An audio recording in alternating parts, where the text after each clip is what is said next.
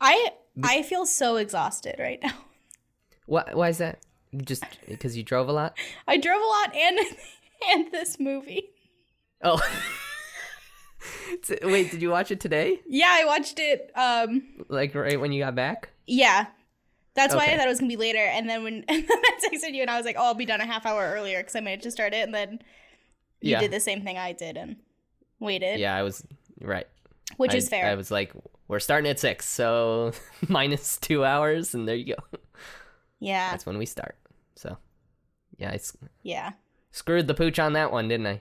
No, you did. Ex- you did the exact right thing. I just keep changing things. Well, I was just very last minute about it all. I mean, same, Well, but also But that's okay. a lot.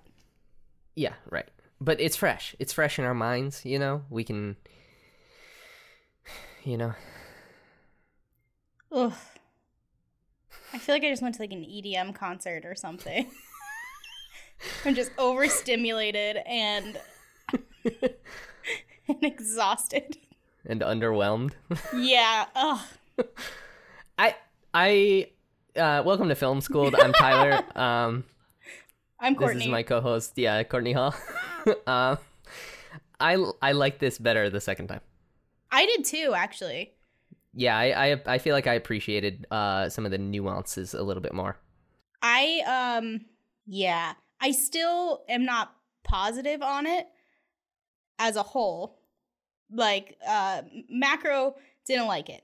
Uh Sure. m- micro um also didn't really like it, but there were more moments that I enjoyed and I thought the ending was just mwah, you know, I thought that, that by the Yeah. end I was like, "Oh, I get it," kind of. Yeah.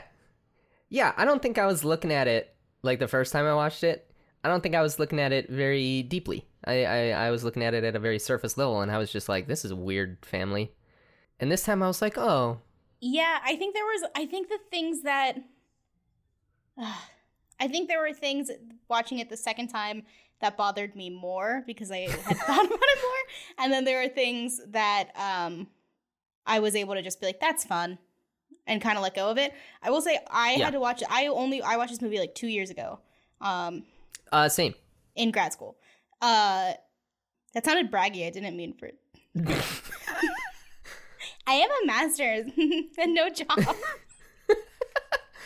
um, but I wanted to rewatch it because I had to watch it for a class, and I remember being annoyed that I had to buy. I had to rent it, which the, I had to rent it again. Yes, today. Yeah. Yeah, and I was like, well, I guess I just should have bought it. Although I'll never watch it again, and that matters. Although the the sale price was like twenty dollars, and I was like, mm, because I was Oh, thinking really? like, yeah, earlier today I was like, uh, well, I'll probably just buy it. I should. I want. Oh, I, where? I want to like collect all the Wes Anderson movies. I had to get it on YouTube because yeah, I, I got it on YouTube too, and I thought it was like fourteen. I saw iTunes said 17 to buy. Okay. This is to buy. Yeah, to buy. Um and YouTube had me at 20 bucks, 19.99. So, Oh, I wasn't even. Yeah, okay. But I so okay, so I I rented I it. ended up renting. Yeah, I rented four, it. four. Um, I rented it for three. I said no HD for me. I'm good. what do you watch it on? A TV. I don't know. Oh my. Oh my! I said I don't care. Um, although during it I was like, this does not look nice. Um, Yeah. it's standard definition. It was probably 480p running on your 1080p TV. yeah. That's uh, significant. That's a significant difference. As if I needed more reasons to not enjoy it. it was also blurry. It was. It wasn't that blurry. I- just. I, these are my new glasses, aren't they? so I could see pretty oh, well. yeah. Um, well, these are my like backup pair, but I just got them today, so I'm wearing Mm, them. mm. This is not important because this is not a visual podcast.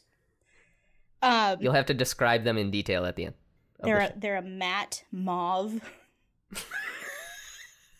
Yeah, they are. That's a that's a very good way to describe it, but it was also Again, I a very a- funny way to I have a master's degree in comics. I have a, and have a master's in the arts, in the in fine arts. artistic world. Thank Yes. you. Um. Anyway, I wanted to rewatch this because I watched it for a class, and I remember when I watched it for that class, I was annoyed from beginning to end. Um, Mhm. one because I had to buy it. Two, I had to write a paper on it.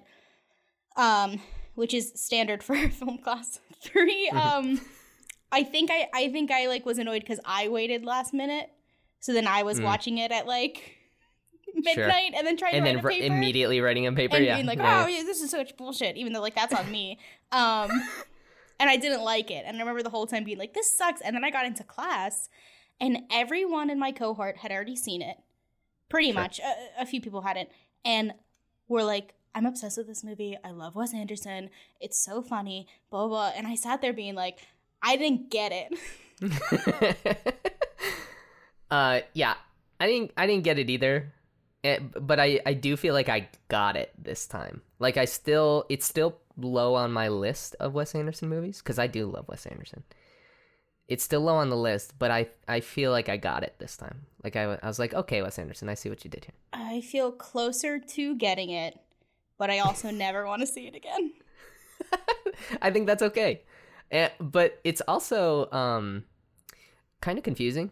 Yeah, the plot is hard to keep up with. Well, the plot doesn't it- start till 20 minutes in. Correct, We had to but have- then it's very confusing. Yeah, it's very what's happening. convoluted. There's a bunch of stuff going on. They throw things in there that I'm like that I had no idea that was happening and I've seen this before. Um Yeah. It's set up. It's so it's an hour and fifty minutes long, which is, you know, perfect in the eyes of Courtney Hall. that honestly. well, it's it's on it's on the cusp of too long. Oh, okay, yeah, yeah, I'm cool with it cuz it's under 2 hours, yeah, but it is it's a bit long. Yeah. It's getting there. It's getting there, yeah. Um, but when, once you once they become adults, oh, we should probably say that we watched the Royal Tenenbaums. wow. Oh. It's Oh, man. On, it's okay if you clicked the episode. If five, if the five of you who listen clicked the episode, you will see it's the Royal Tenenbaums. Right. That is that is a true fact. Um, before we forget, let's let's dive into some of these facts. Okay. All right. All right. Uh, it was um, it was released on December fourteenth, two thousand and one. I was in first grade, I was in kindergarten. so didn't know about this movie when it was coming out. We'll just keep it there. The country is reeling from 9/11, and the Royal Tenenbaums comes out to save the just day. to just to give the give the country a laugh it needs. Or uh, You know. m- more accurately, a huh? Okay, Yeah. that was, that was a pretty shot. Um, oh, I get that was a joke. yeah. It's funny. They had a budget of $21 million. I have to imagine it all went to the cast Or the set decoration, or the set deck or both, you know. which It I did go to assume both. was made by Wes Anderson himself He does it out all. of things he, all. found at garage sales. he does have a very garage saley vibe. I do enjoy the vibe, the visual vibe of all his movies. I think it's quaint. I think it's Yeah, I Nice. mean, we'll get into it. It's it's very childish in a way like i feel like like there's a lot of especially in this movie there's a lot of like board games like they have a whole closet that's just wall-to-wall board games remember that shot yeah. I mean, I think that's because they're in their childhood home, though. right but then eli has board games at his house Mm. there's a lot of board game visuals i noticed It's all very, you know, campy and twee and eccentric and, um, not for me. I don't know. I, I, I don't like hate it, Mhm. but I also don't like it. you said last time or last podcast when we were like introducing this movie Mhm. that you were like when you go when you go into a Wes Anderson movie and about 5 minutes in you're like okay I get it Exactly. And I I think that's fair. it feels like I don't know. Uh, I mean, I guess we'll get into it, but it's just so um it feels like stale. Because he's done it so many times. Well, you think? because because like the I I don't know the style of it to me like it never changes. I feel like I'm looking at the same thing over and over again and it almost feels like overwhelming. um and There's a lot to look at in each shot. There's like lots he, to look at, and then- definitely all of the acting's like like very um subdued and straight and like yeah. I, I just it's just not for me Um, Okay. and I, I I, liked I liked Moonrise Kingdom when I saw it, but again, it was like I don't want to see this again. Right. And I was kind of like I liked that, but also it's not my type of movie. Yeah. Yeah, I, I can definitely like I don't think I don't think my dad would like it. It's yeah, it's I mean I think you got to be yeah, I don't think my dad would like it either. It's not a movie Yeah. for dads. It's not No, Avatar. right. Right, it's the opposite. Yeah. Uh wow, that, that's our first like multi-episode callback. Uh, that's going to be I hope that sticks around. The the dad meter, you know. I, by the way, one of my friends listened to that pilot and um, out like weeks later, and texted me and said, "I love Avatar. We're fighting now." And I was like, "What is she talking about?" Yeah. And then That's- I had to like go back in my mind and be like, "Oh, I was shitting all over Avatar." Oh yeah, I've heard uh, a lot of podcasters that I listen to talk about how like their words are forever like etched in stone because of podcasts, and then they Yeah. they hear like people who listen to them t- like say like you said this on episode blah blah blah, and they're like really so yeah, that will be us one day. glad we're- I brought up 9/11. Ooh, boy. First, uh, we're gonna get canceled immediately. Like if we ever got like big, I don't think so. I, all I did was go- say that it happened. they'd go to the. Yeah, but you know, I feel like we're. I, said I just it- feel like we're. We're ripe for we're ripe for canceling. That is fair. I, well, all the Wes Anderson Sure. stands are Slander. Cancel, yeah, cancel me. Yeah. Is that a, is that how you say that? Like their stands? A Stan? Yeah, it's like the name. I think it's based on the name. I think it comes from the name Well, Stan. it comes from the Eminem song. Is Did you that know so? That? It is so No, because I- someone explained this to me and I was mind blown. Yeah, so I've had it like half-assedly explained to me, and I obviously didn't catch it all. There's an Eminem song called I think it's called Stan, and it, Oh, cool, he's cool, talking cool. about his like uh he's like his his it's like from the perspective of his like mega fan named Stan who is Oh. trying to get Eminem's attention and then when he doesn't he uh drives off a bridge. Oh, did this happen in real life? That I don't know. Oh my. I well, that's something to look into. Yeah. Unless someone was fucking with me. you just got And like false info. considering who told it to me, like he could have It been. could be, But I was also like, that makes too much sense. Could be a prank. Never know. That could be a really fun, funny prank Yeah, that would that be I'm just telling everyone. I think it's just true spreading this false info. Yeah, no, that that sounds like it. It adds up. But anyway, the Royal Tenenbaums. Um, it had so we talked about the budget, twenty one million. It uh, had a worldwide box office of seventy one point four million. So it did, it did it did pretty well. Which is fine. well. Yeah, Yeah, I feel like Wes Anderson movies are. They're like I feel like film people like Wes Anderson movies, but I don't feel like they're. Uh, they're I not. still feel like they have a wide audience. Yeah, they're not for everyone. Not for everyone, but I feel like the uh, the the audience is pretty wide, despite how quirky it seems. Yeah, but I also feel like this is a movie that wouldn't, or his movies probably wouldn't do well in other countries, in non-English speaking countries. 'cause I it get probably that. wouldn't translate. Right? Is he? I have to imagine he's British. No, I think he's American. He's an American man. He, him, and um, Owen Wilson went to college together, Oh well, that makes a lot of sense. and they co-wrote this movie. Yeah, Yeah, that that adds up. um, rated R.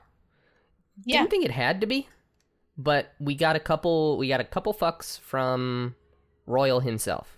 Yeah.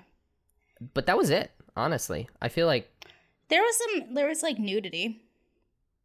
there was. I just watched this movie. Hold on a second, I'll be right back. This is what we're gonna get canceled for. You you posing me as this perv. No, that wa- you said that. Um I No, when they showed the posters of uh, Margot's oh yeah, yeah, yeah. And then also, And Margot had a girlfriend at at a time, yeah, and, and, she I- was yeah, she was naked. I think they show Yeah. like they show one boob. right. Yeah, I forgot about that. Uh, even though I watched this movie, uh, not twenty minutes ago. Uh, aspect ratio two point or two, yeah, point two point three nine to one. I'm Yeah. freaking out. Uh, it's a little wider than than CinemaScope. That's all. Just a little, it's a little wider.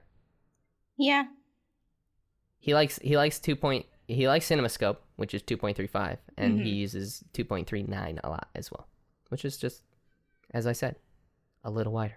Well, and I want to talk about I don't know if if this is the reason or if it's because of like the lenses he's using, but like the way it's shot seems like he's using too wide of a lens for like the like depth of field. And so the all of the scenes, especially cuz almost every scene is up against a flat wall, it looks curved in and it is so disorienting.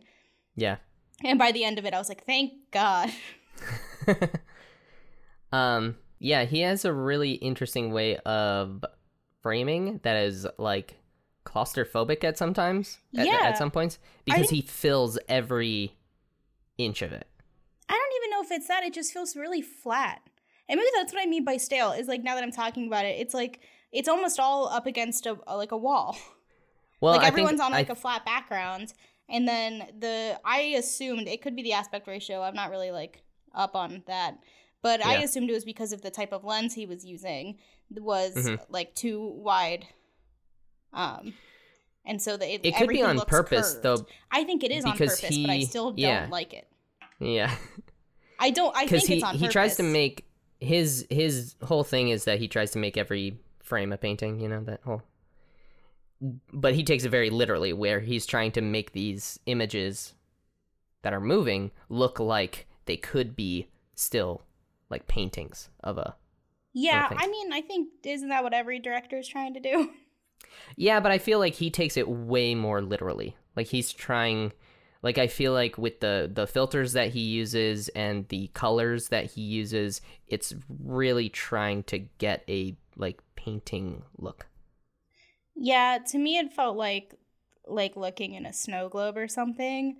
Uh, But Mhm. I mean, it just distorts the image in a way where, you know, it's um it's kind of disorienting to look at. And I do think it's on purpose. I don't think he's like an incompetent director by any means, obviously.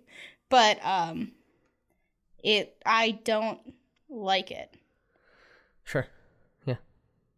Yeah, I think I think it works for for me it works most of the time and sometimes it does not. Um I think this uh the Royal Tenenbaums is probably the least cool looking of his movies. Like Yeah. I love how Moonrise Kingdom looks and I love times 2 how the Grand Budapest Hotel looks. Like those movies look incredible to me. Yeah. This one's very yellow and brown, and Yeah, I'm, maybe I it's just because I'm not a big fan of those colors particularly. No, I read that too. Even though I, think went to Baldwin Wallace. Oh yeah, those were our school colors. But Right. I I also think that's a um like it's kind of supposed to look like it's in the 70s. Like it's supposed Mhm, to give a mhm. 70s vibe and I think it's supposed to look aged and that's why it's like that. yeah, right. Um, so it stars Gene Hackman as the titular Royal Tenenbaum, because there's a there's a double meaning there. Mm, They're they're royal, but his name is also royal. Um, Anjelica Huston as Etheline Tenenbaum. Uh, Luke Wilson, who I love, I love him too. as Richie Tenenbaum. Uh, Gwyneth Paltrow as Margot Tenenbaum. I feel like she was perfectly cast as well. No, No, I think she was. I think um Yeah. I don't like. you just don't Gwyneth the Paltrow. character. Oh, okay. I don't think I've ever found her like engaging in a role. Hmm. I think this is maybe the most I've liked her because this is I think this is what I think her personality is. And this is all unfounded and she's probably great. she is a bit of a weirdo. Does, she has that Goop magazine and sells Well, yeah, it's like a business, yeah. Yeah. Um. Ben Stiller as Chaz Tenenbaum. The I love the name Chaz. I like the name has. The Spelled it- with the, an S. the only redeeming character.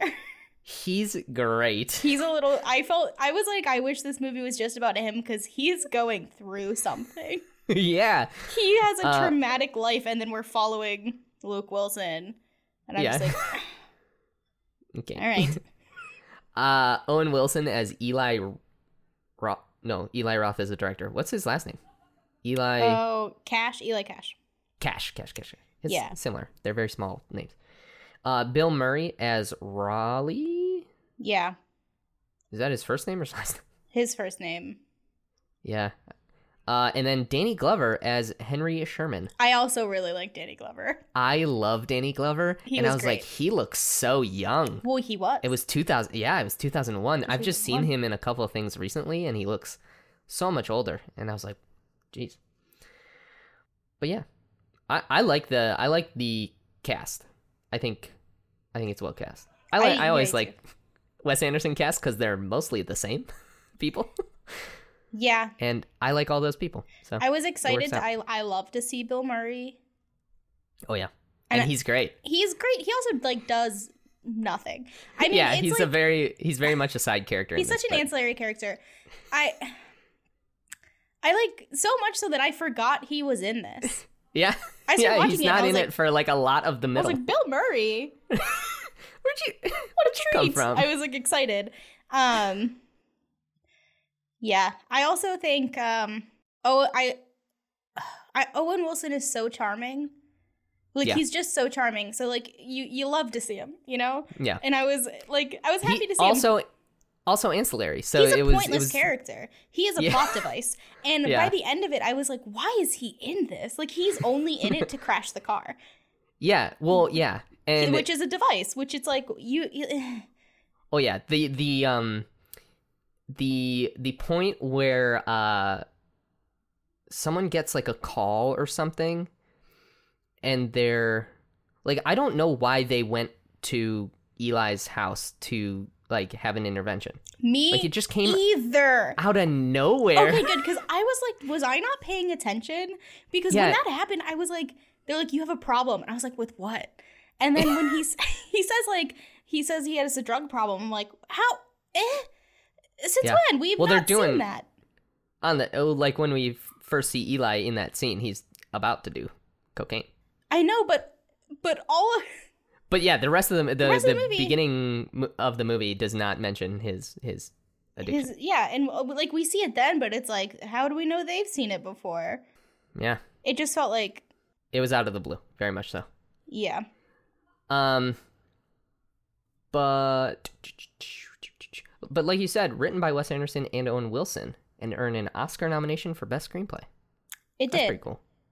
Now that I've now that I've appreciated it more in in my second viewing, I I get it to to a degree. I, like I I think it has. I think it's the characters. I think it's the the characters are very, uh, they're very they're all very weird, but I feel like they're immediately uh you're like empathetic towards them because they've had a weird kind of terrible life.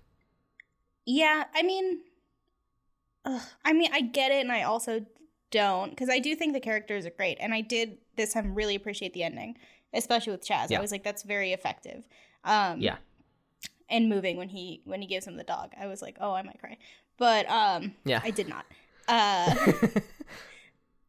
but like this, the story just feels so like, what? Yeah, there's not really you're you're you're a real you're a real uh sucker for a three act structure. and I feel like this movie does not follow that to a T. no, it. I mean, it kind of does. It does. You have the inciting speaking. incident where uh, they find out what's his face's um Sick. Sick. Not sick. yeah. And then But you have a couple inciting incidents because Ben Stiller has the thing with his house that makes him come home and that happens before the dad is home uh comes to well, the you could say be sick. that is the that's the inciting incident because that's what sparks Margot to come home and then the first act turning point is when um Mm. Royal is sick and Comes everyone comes home and that like changes their world. Um Right. and then like the end of Act Two is when you find out he's not sick. Right. Yeah. Yeah. um, or you could say that the end of Act Two is when you find, or the end of Act One is when you find out he's not sick, and end of Act Two is when Richie attempts suicide. Yeah. Because Right. that then springs um, Royal into All an, uh, into a new direction of like getting his family back. Well, is- So I mean, I mean, most things are Right. three act structure. It's kind of it's kind of most things are. Even though it's like Yeah. more complicated, it's probably it's three act structure with just like extra storylines. Um, Yeah. but I don't know. I, I it's not even the structure that like pissed me off. It was this like the actual like story choices. You know, Yeah. like I I thought the opening shot was really cool with the books. And I was like, okay, that's that's very effective of getting you into the world. And then Yeah. I was like, oh my god, is that Alec Baldwin? And, and it is. And that's Yeah. I like Alec Baldwin. Yeah. And I was like, okay, cool, Alec Baldwin. And I enjoyed the um voiceover Yeah. for the first five minutes. And then it kept going and I was losing my mind. it's so it's so long. Yeah, I feel like they could have used Alec Baldwin's VO to kind of get us rolling, and then once we're rolling, then you don't need it anymore. But they did; they kept using it throughout. I don't even mind that they kept using it throughout. I just the whole bulk of like like 12 minutes in the beginning is just the explanation of the story and that felt Yeah. so unnecessary and boring to me. And then I think like after them as kids, hmm I was like great, get into the movie. Yeah, And then which they that's what it sort of is, or sort of does. But yeah, it just kind of feels like it feels abrupt the transfer from childhood to adulthood. I didn't mind that so much as when they went from childhood to adulthood, he kept being like, and this is Chaz, and this is where he is, and he's doing all of this stuff, and this is Richie, and this is where he is, and it just felt like so much was going on. Where it was like, we would have figured that out without you like spelling it out for us, and now I have spent like 10 minutes just listening to like an audiobook. Yeah. yeah, you could have done that in like just dialogue, like Yeah. catching up with these characters. Exactly. But so Courtney, why'd you pick this movie? Oh, are we? Did we not get there? Um, well, because I don't like it apparently. No, um, I picked it because I wanted to watch it again to see if my opinion changed, and I, I do think I'm I'm more positive about it now Mhm. than I was when I first watched it, and also because um, people use Wes Anderson a lot as an example of a, a film auteur. Um, which I, I wrote down a definition, um, Cool. is an artist, usually a film director, who applies a highly centralized and subjective control to many aspects of a collaborative creative work. In other words, a person equivalent to an author of a novel or a play. So it's basically a director who um, has a certain style Mhm. that they um, like place on all of their films. Hitchcock would Yeah. be considered an auteur, um, like Fellini, Coppola, Right. all those guys. Uh, Yeah. More modern auteurs, people people say Jordan Peele is probably going to be an auteur, Oh, yeah. but it's too early to, to really tell. Yeah. Yeah, I Wes Anderson, obviously. Right. Um, I personally don't like the idea of auteurs. Um, I think it gives a lot of credit to one person. Um, Yeah. Who and kind of ignores the fact that they usually work with the same people. Mm-hmm. who are like um like Hitchcock for example used the same composer in almost all of his films and like without you know the the music in Psycho it, that scene wouldn't be what it is um Right. and I think And like it- I know they a lot of the times they'll work with the same uh, cinematographer.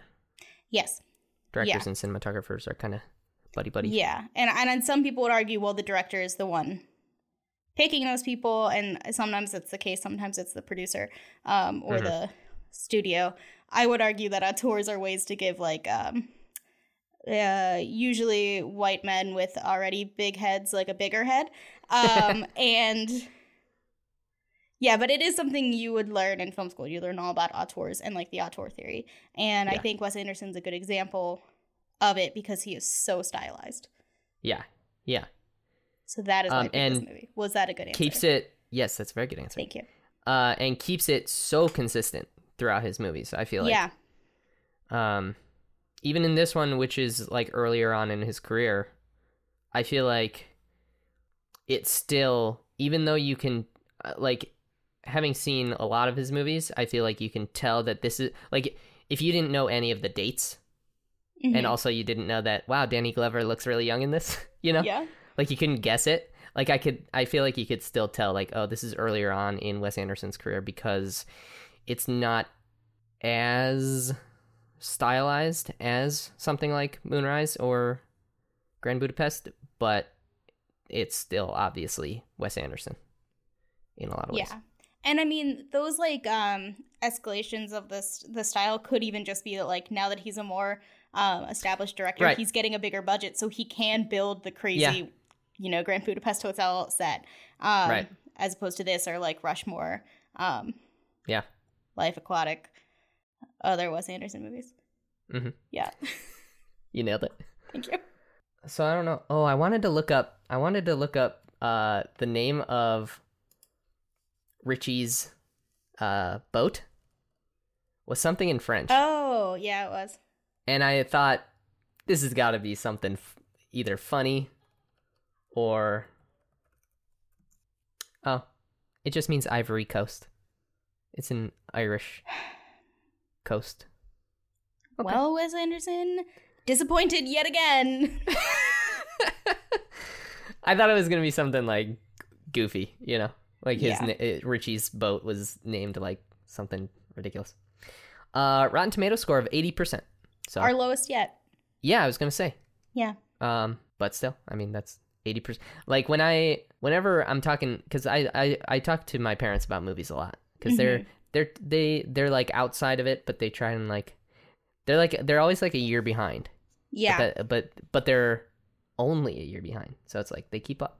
All right. Um, so we'll be talking about movies, and whenever we're talking about one, I always look up the Rotten Tomato score, and as long as it's like above seventy five, I'm like, oh, all right, cool, cool, cool, cool. Because they they like uh, my dad's always on like Netflix looking at looking at stuff, and like, oof, and Netflix original movies are hit and miss. Well, yeah, Netflix just was like, we have all this money. You can make whatever the fuck you want. We just want Yeah. content.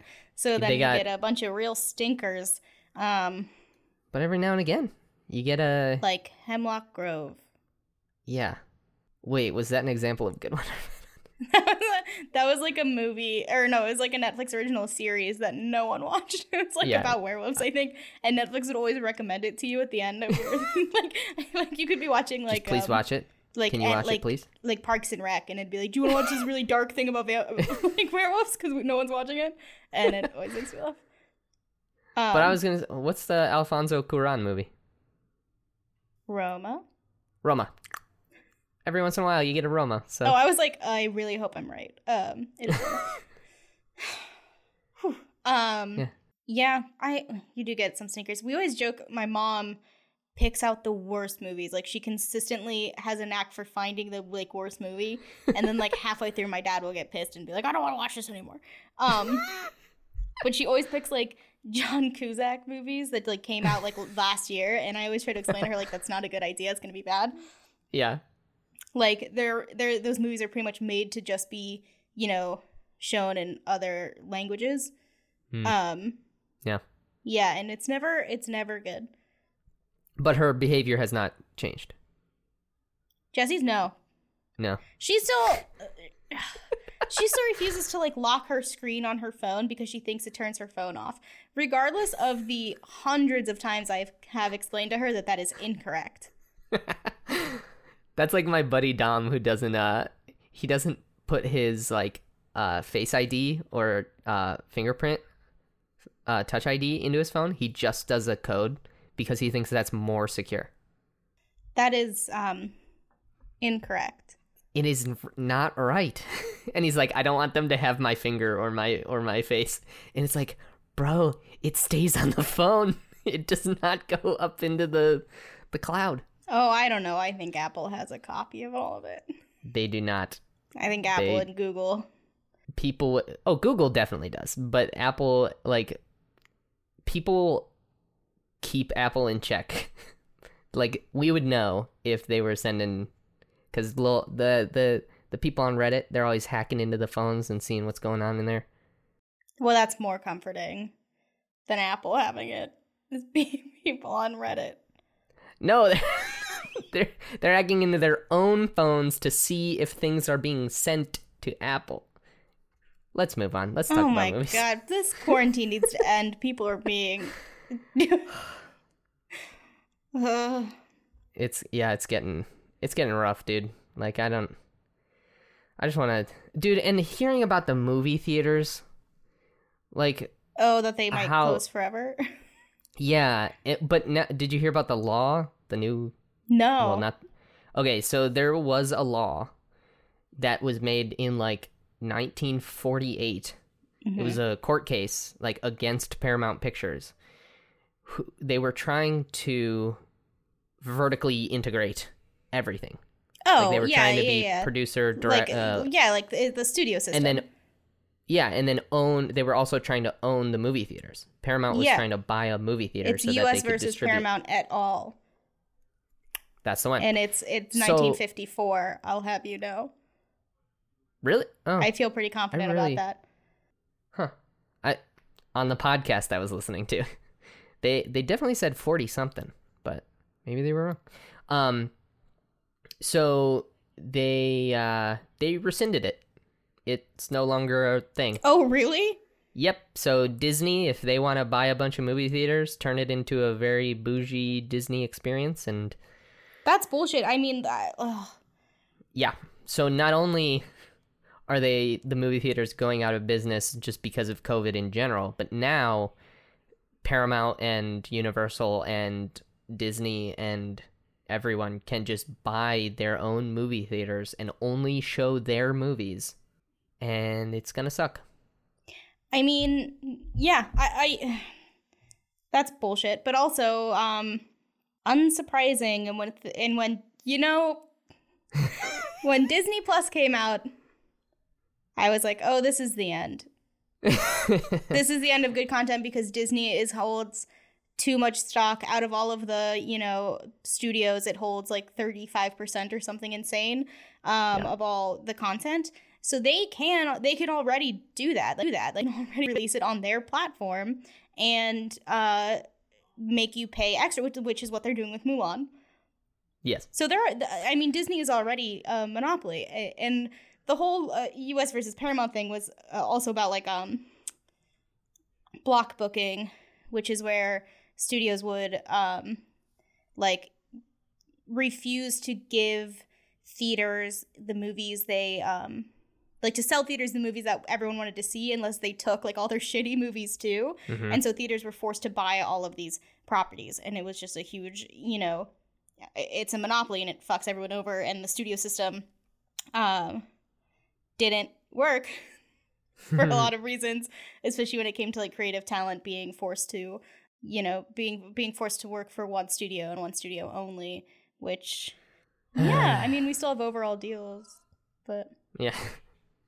So so anyway um content as we know it is over yeah. it was 1948 i was wrong by the way Oh, 48. Okay. I don't know what was 54, but there was a court case. And I, but so yeah, and then you've you've definitely heard about the 17 day thing, the deal that Universal and AMC came to. no. So Universal in during at the beginning of quarantine, whenever that stupid Trolls movie came out, Yeah. they released You it mean on Trolls 2 premium World VOD. Tour? Yes, that one. Mm-hmm. Um, they released it on premium VOD. Okay. um, and they came out with a statement. They were like, "Hey, this worked so well that uh, we've decided that from now on, we're just gonna release all our movies uh, day and date uh, on premium VOD. Um, so the day it comes out in the theaters is the day it comes out on digital, and you can pay a lot of money for it if you want." And AMC was like, "Mm, "No, we're not gonna show Universal movies anymore," which is like Yeah. The biggest like AMC is the biggest chain Yeah. and they're not they're not going to show the Fast and Furious movies anymore. Like that that would suck for Universal even though it kind of sucks more for AMC. Um, but they're trying to force their hand. So, and then Regal, the second largest chain, jumped in and said, "Yeah, we're not going to show Universal movies either." Right. And But I now- mean, how much is it to watch like a on premium VOD? I think it's 20 bucks generally. Mulan's going to be 30, but By the way, it's like two tickets. yeah. I like mean, no, thank you. I'd rather I would rather go to a fucking theater. Um, Yeah. also uh, again I- i'm being pretty negative this episode and, and it's gonna keep going but fuck mulan I fuck Disney's live action bullshit. I hate it. I think it's so stupid. I thought Go off. I I honestly we should do just like a mini episode of me complaining about Disney. Fuck Disney. Fuck all of them. I like Pixar, but fuck everyone else. And I think I think the live action movies are so dumb and just a way to play on nostalgia.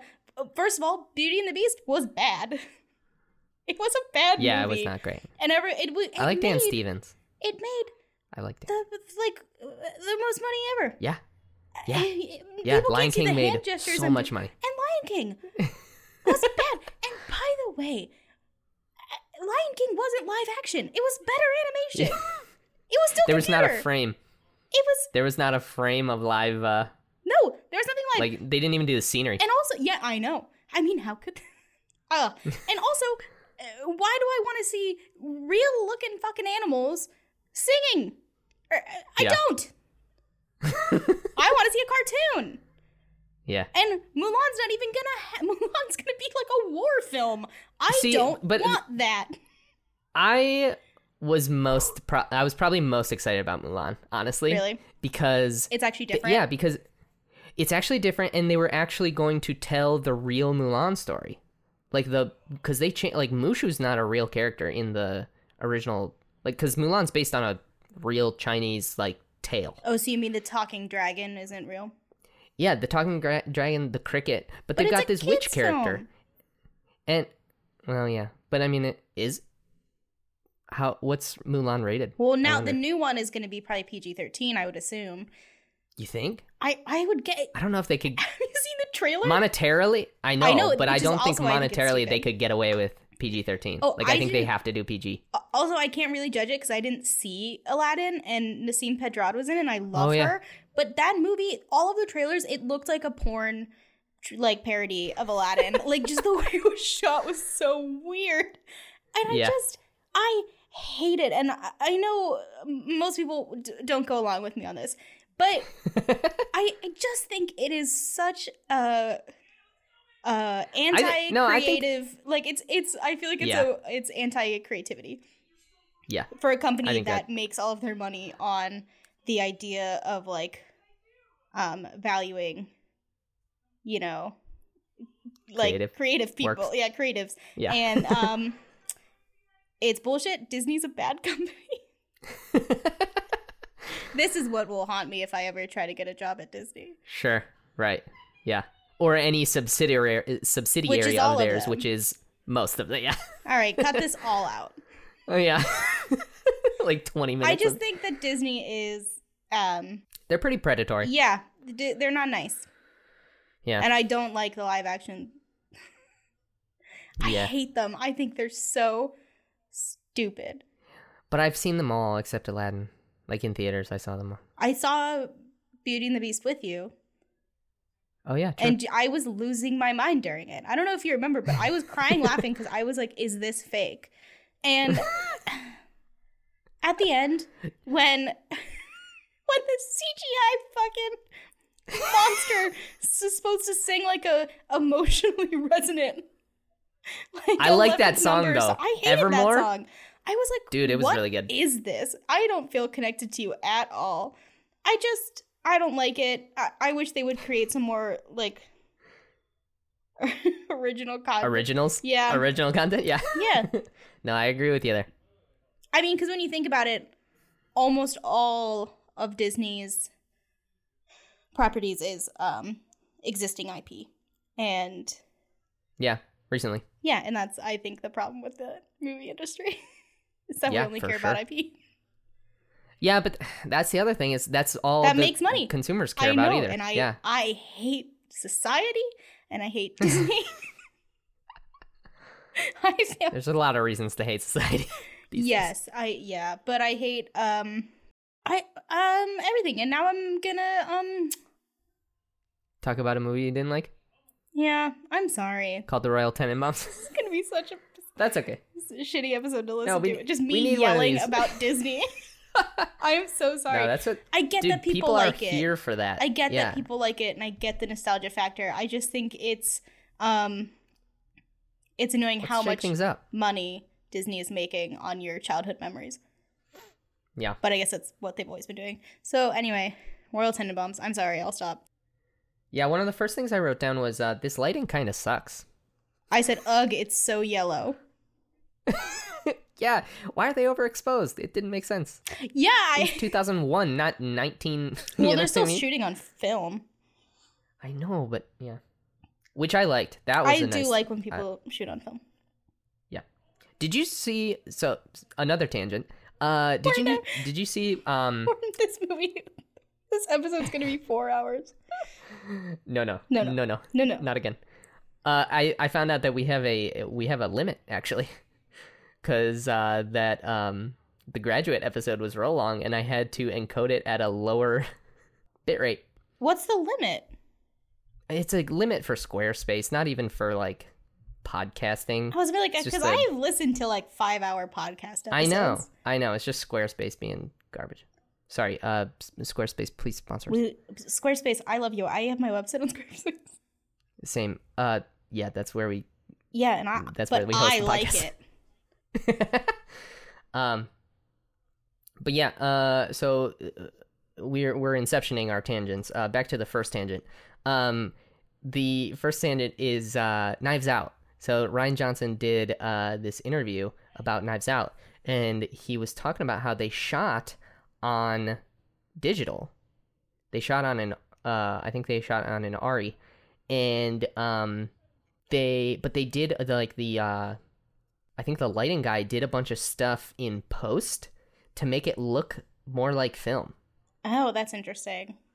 Like so, like uh, things like light uh, refracting and coming through uh, stained glass. hmm Like he he put a bunch of like I don't know, he did a bunch of like CG shit to it to make it look like film. And I was like, ooh, that's pretty, that's neat. Probably because then you get way, best of both way worlds. cheaper. Yeah, right. Yeah. So, okay, then I mentioned Cote d'Ivoire, which was the name of the ship.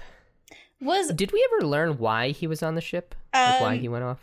oh because he um he had a meltdown at his like tennis match, and just And then he just like he was like I'm fucked and yeah, and then he was like I'm gonna travel the, ocean? world. Yeah. How old are they supposed to be? Like Good f- thirty four. good for him. But yeah, um, I think they're all like in their thirties.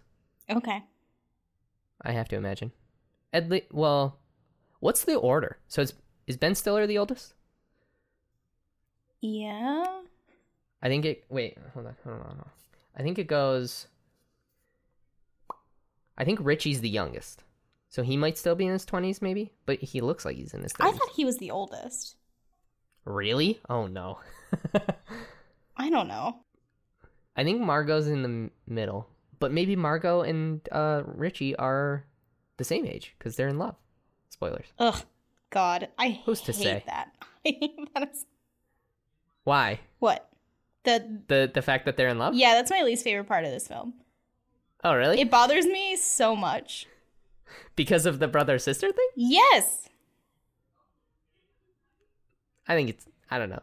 They're adopted. What is? It doesn't matter. But uh, Tyler, I think even if your sibling is adopted, you still think of them as your sibling when you have grown up with them. Obviously, they do not think that way. And I think that's fucked up. because they say she, they got her when she was like either 2 years old or yeah, they. or 2 months, I don't remember. Yeah, But either way, I mean, it's they've been their whole lives. to the point where they would not remember a time when she was not their sister. Yeah, I guess that's true. That is But fucked up. Like if you found out that your sibling was adopted today, you wouldn't been like you wouldn't be like, "Oh great, now I can fuck them." that is, you're correct. I just But they've known no, it's they were up. made ve- it was it was made very known by the father that they were not related because he's an asshole yeah, but their mom so like it, it's just so Yeah. weird to me. Like I can't fathom. uh, Like it's so weird. Yeah. I, I hate it. I hate it. That's maybe like that's my that's my least favorite part of the whole film. Is Hmm. is that Yeah. is Richie's storyline? I guess Ah, I think Richie's got a really empathetic storyline. I do. I don't at I all. I don't feel bad for him, really at all. I mean, uh, I don't feel bad for Owen Wilson. no. Well, I, I don't but when he says like I've always wanted to be a Tenenbaum, I was like, oh, that's sad. He was like living across the way, like this real poor life. Yeah, but I think like it wasn't like But that's not he, explored. He wasn't well, yes, I agree. It's not explored. But I think also like um he pretty much is treated like a, a Tenenbaum. Yeah. The mom accepts him, he's there all the time. Um he also wants to make out with Margot, which I guess all the Tenenbaums do. I guess so. Yeah, that's you're making good points. Because also it's just so I couldn't I I couldn't get past it the first time I watched it. And that time I I was shocked when they make out in the tent. I was like, whoa. Oh. I I I, I, I, wa- I no thank you. Yeah. I I wrote in my notes, if I have to watch siblings make out, I wish there could just be a little less tongue. Yeah. Yeah, I mean you they they get after it. They have been siblings their whole lives. But he's been in love with her their their whole lives. That They- doesn't they've make been it in love. okay. She was in love with him her whole life too. It's it's messed up. like they should both be. I mean, this whole family should be going to therapy. But like, yeah. Oof. Good lord. also, Royal says when Luke tells him, this also really rubbed me the wrong way. Luke Wilson tells him like, "Hey, I'm in love with Margot," and he goes, "Um, I I get it. She's pretty, or like she's, what does he say? He's like, she's a good looking girl." He says, "I get it. She's a good looking girl," and I was like, "That's gross." You raised this this girl since she was a baby. Yeah. I mean, but all dads think their daughters are like the most beautiful thing ever. But the way he said Not it all, was not but- like All right, it yeah. was like my daughter's beautiful. It was like, eh, good on you, son. Get it. I just well, he probably thinks that way. He's a scumbag. but by this point he's coming around and he's like but we're not supposed to think of them as scumbags at this point. I don't Right. think. I, I don't know. I feel like Royal's a scumbag until like the very last second. Like he finally comes around. No, I feel like end. this moment is when he is turning around. It's when um Oh, is that? it's when Luke Wilson goes goes to see him at the end and it tells him he's in love with Margot and he he like helps him. And that's this is Yeah. kind of like his redemption tour. And then part Hmm. of it is she's a good looking girl and I was like, "Oh Oh, god." And then at the end when they're like like cuddling and kissing each other, I was like, "No one else is upset. I'm upset." at his funeral. Mhm. God, I he. Well, it's not like disrespecting him. He was obviously cool with it. Yeah, he well, she's a good looking girl. um So I want to talk. I want to talk about Dudley yeah, that's- because Dudley was hilarious. yes. I found it very funny that whole little arc. Like the book at the end, the the um the the different experiments and when he's like they're like sitting on or he's like like uh Ben um Jesus. Bill Murray. Um Bill Murray, yes, is laying on the couch and Dudley's just looking over the the couch and says, "Do you want to like do an experiment on me or something?" like yeah. it's so funny and then he's he's like recording in like his captain's log about Oh, that- dudley and he's like That made me laugh. it was he was like uh i think he has a combination of um A bunch of random stuff and then he says in color blindness and and well one of the things he said is an- like he he can hear an well. acute sense of hearing Yeah. and dudley turns around and says, "I'm not colorblind, am I?" yeah He goes, "Yes, you are." so funny the way that ben stiller emotes in this movie is very good uh, i like it a lot um every movie he's in, he kind of emotes the same way, but it's it's just very funny. I think Ben Stiller is a really great actor, and I was so excited to see um, Zoolander and Hansel together. yeah, A movie right. I love. a movie I can't stand. really, that's funny. I really don't like it. I I think I watched it. No, I watched it with a bunch of music kids in, in college.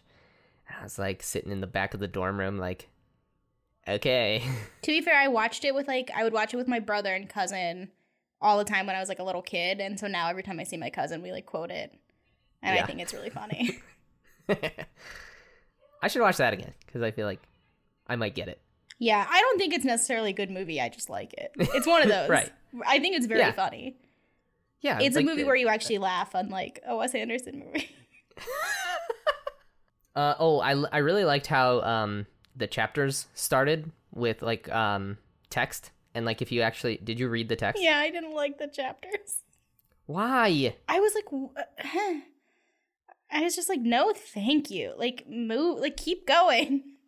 It was cool. It was like the script. It was. I feel like it was literally the script I mean, I because if you read the first two lines, it, it's like uh, Royal steps out of the taxi cab and like it cuts and then it's like the taxi cab pulls up and Royal Yeah. steps out. It's neat. yeah, I thought it was fine. I, I just didn't. I don't know. I just didn't like it.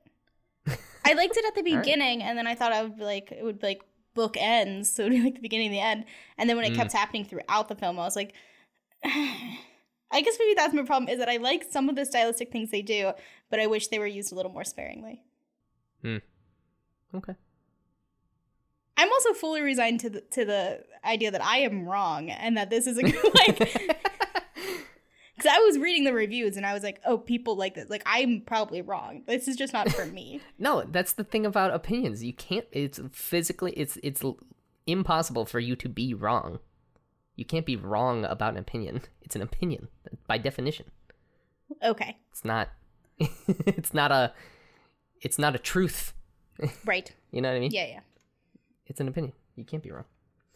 Uh, why did they use the Charlie Brown music? And also, is it not Charlie Brown music? It no, it is. It's peanuts. I was reading about this. They use it Okay. um all the time for For Margot. for Margot.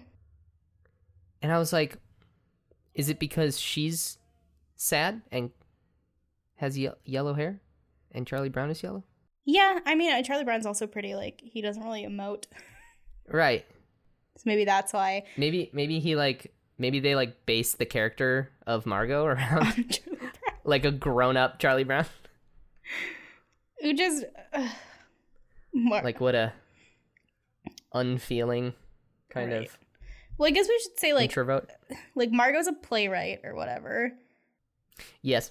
Chaz is a businessman, like slash real Yeah. estate tycoon. He's the one like that his genius didn't seem to like come through as much. It seems like by the time he's an adult, it's like what, what is he doing?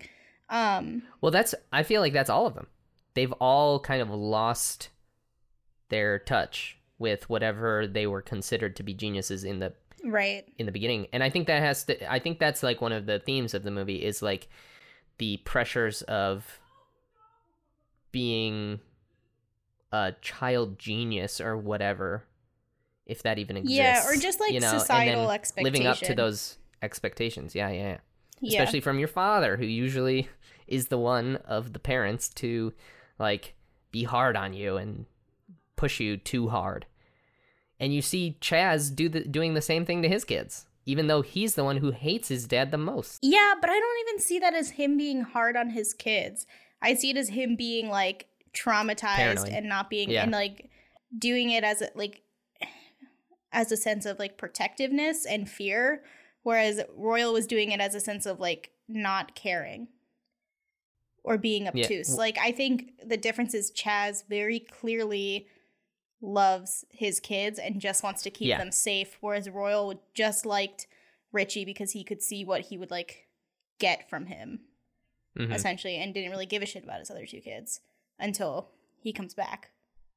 right And he I only thought- comes back for um Anjelica Huston. Like he finds out Mhm. Anjelica Huston's getting engaged and he freaks out that she might leave him. So it's not even like she he's really coming back for his kids. Like he's more coming back for um their mom. Well, yeah, I wrote down later on that like he's just con- he's trying to he even says this at, at uh, one point that he's just like trying to keep the status quo. He he doesn't want things he doesn't want things to change even if it means that like things are getting better for his children and his love, I guess, his ex-wife.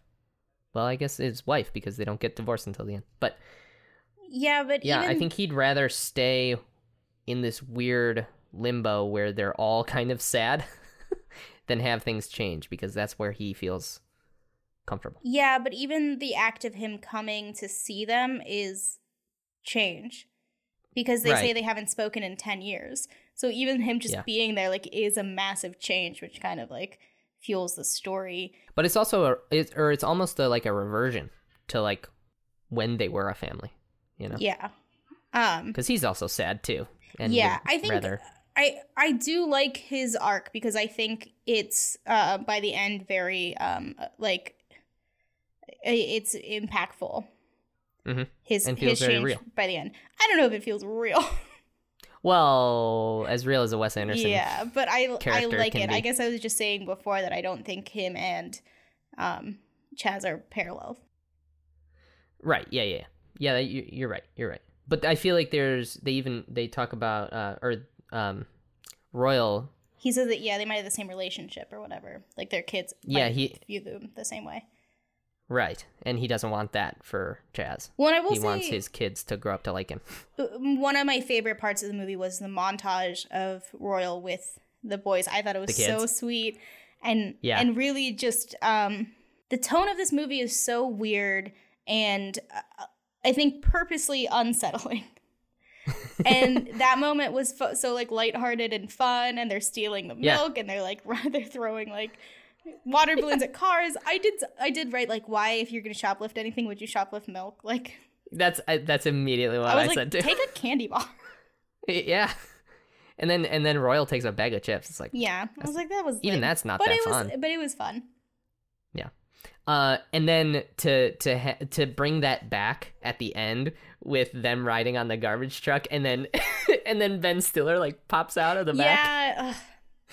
That's that's one of the moments of Ben Stiller like emoting, and he's like, I he's thought just like having a good time. I really loved Ben Stiller's character and storyline. I he's Mm-hmm. Yeah. he's like a businessman. He has these two kids. His wife and his two kids were in a plane accident, and she Yeah. died. The two kids and their dog survived like miraculously, and so he Yeah. is just reeling from the loss of his wife and Yeah. paranoid that his kids are gonna die. He's doing emergency drills and all this crazy shit, and like it just felt in I like it's a super hyper um stylized and whatever world but that like the emotion behind that felt so real and sweet and really like got me. Yeah, and then his Yeah, arc by the agree. end i was just like that was great. Like i really i really loved ben stiller's storyline. Yeah, me too. and he i felt Uh, like he I- had the most work to do with with royal and he and they do it Right. Right, for sure. Because Richie is like the opposite. He like thinks the best of his dad even when he's doing these awful things to them.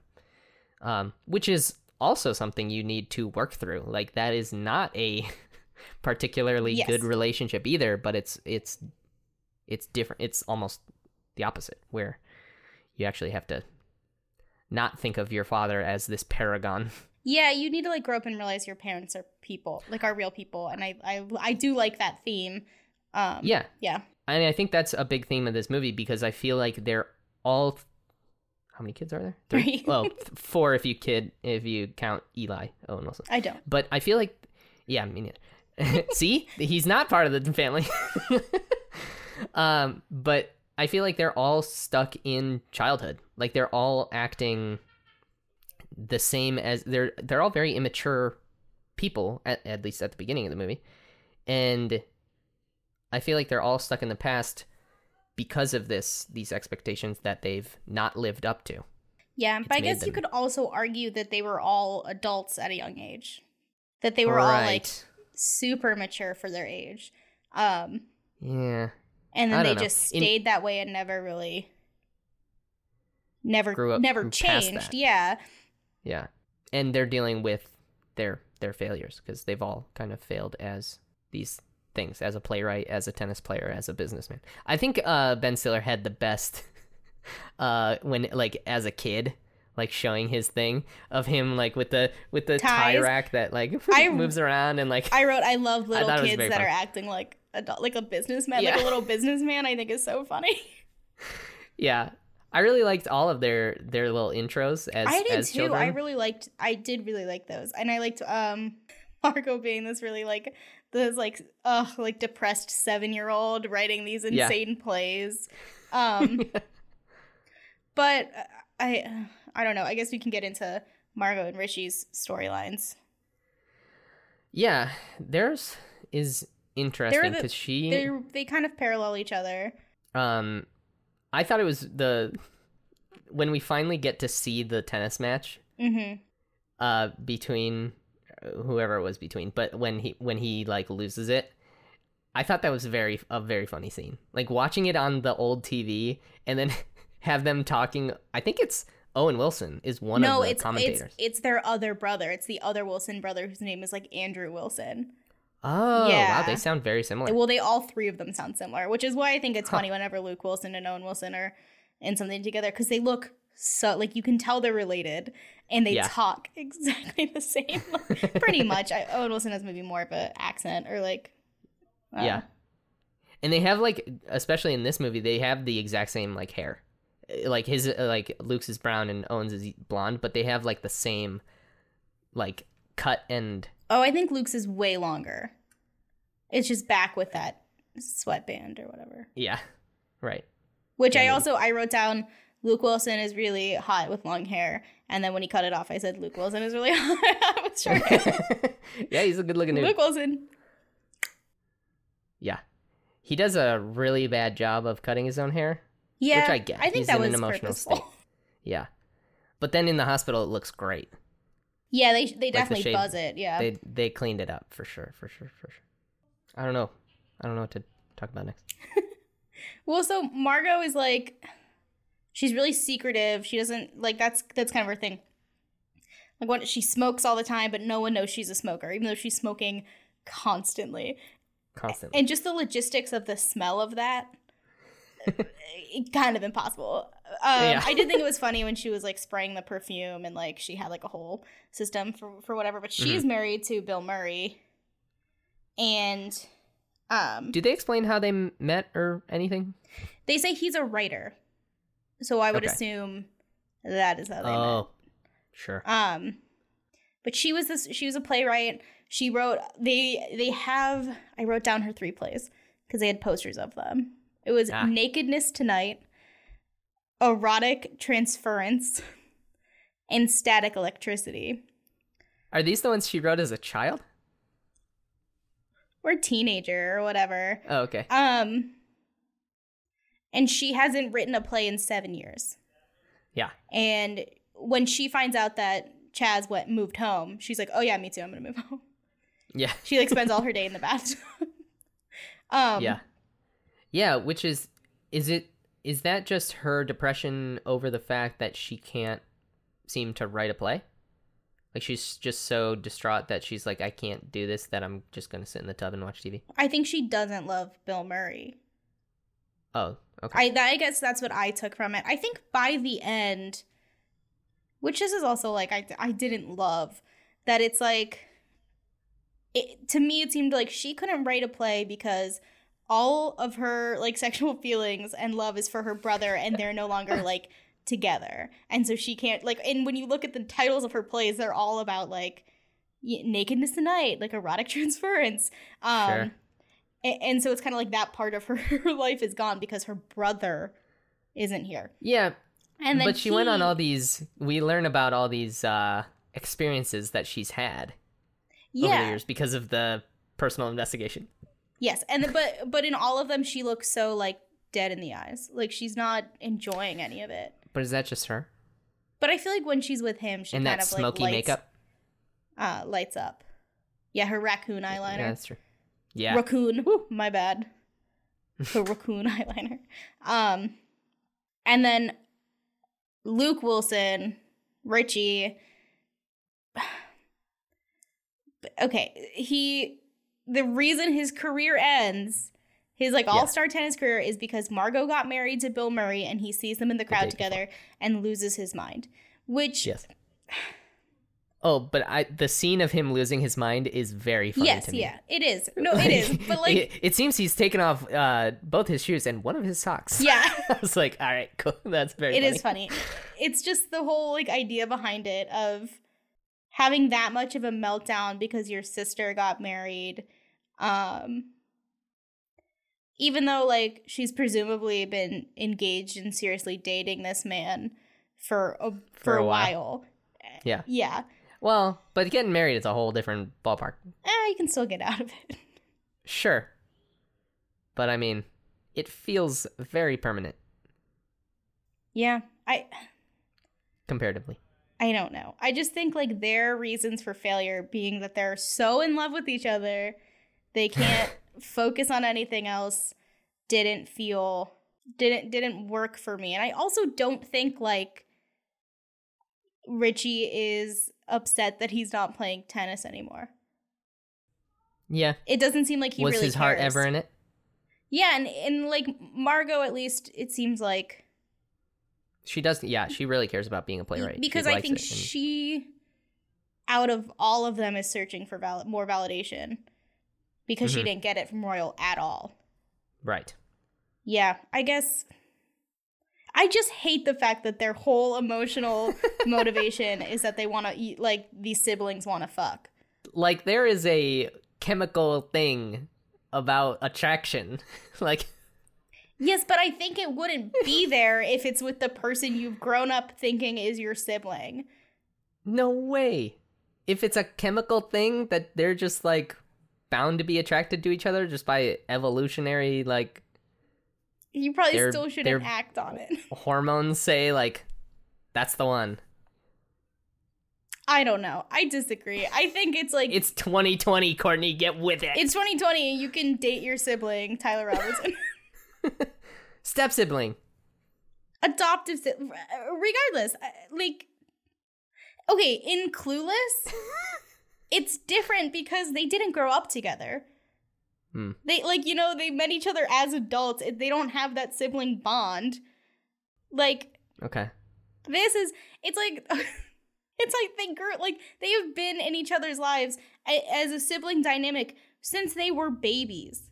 But was it a sibling dynamic? They've both been in love with each other since they've known kinda sorta what love that's what they say, at least. I just think it's fucked up. And they run they ran away with each other like twice when they were 12 and when they were 14. Or w- at least when she was 12 and when she was 14. I don't know, man. They only ran away. Oh, she, ran yeah, she twice. just ran He- away. She ran away with him once. I just think it's Yeah, really. um I think it's really fucked up. They do it in uh I was watching the Umbrella Academy Yeah.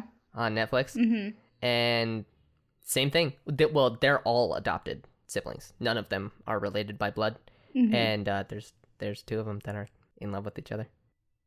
I don't know, man. I think it's I. I just think if you grew up with someone as your sibling, I get that. Like, uh, like if the dynamic, or like what you've thought about them always, but then it's like, but there's no reason for us to believe that that that dynamic wasn't there. right, right. That's true.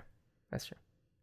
But They seem to know. be like they do things like they seem to be acting like siblings until he writes that letter that's like I'm in love with Margot and you're like eh, your sister?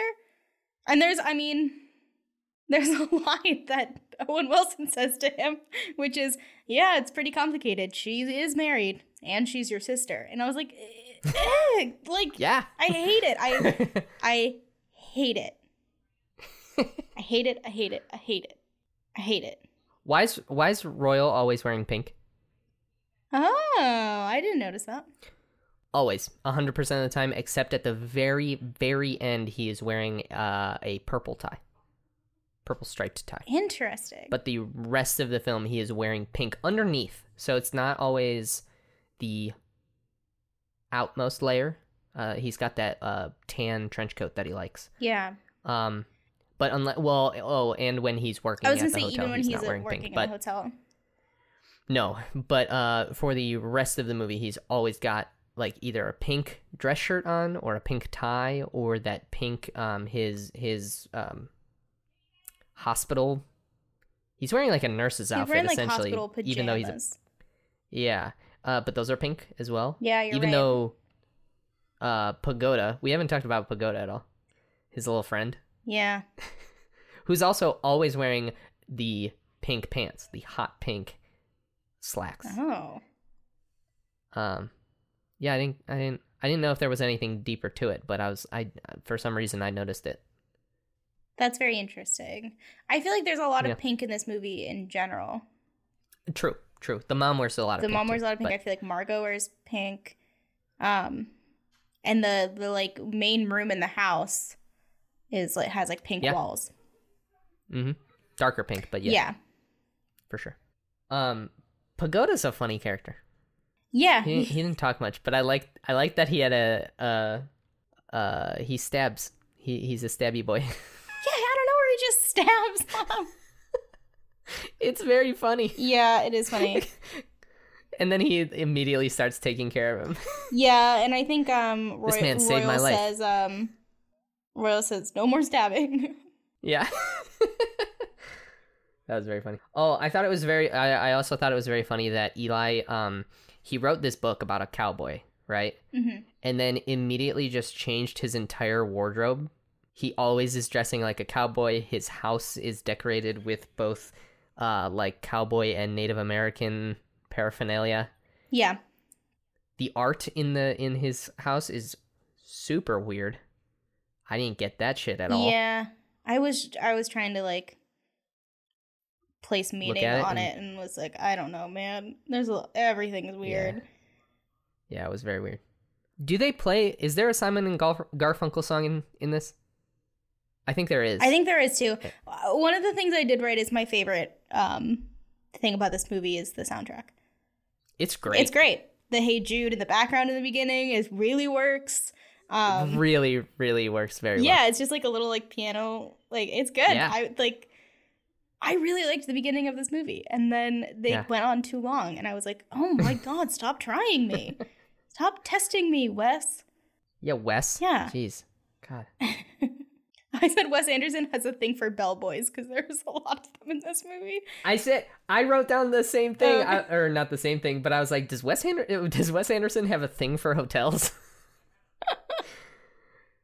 Because because there's uh, there's the hotel similarity, but there's also the elevator uh, operator similarity. Yeah, this was like a precursor to Grand Yeah, Budapest, really- a movie I have not seen. Um, God, it's so good.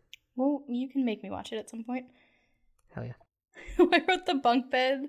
Um, the bunk beds that the that the twins are, are they twins? The two boys. No. One's older. One does. One is taller. Um. Yeah. They just dress in the same tracksuit, which I do love. That's Yeah. like a weird theatrical And then- convention.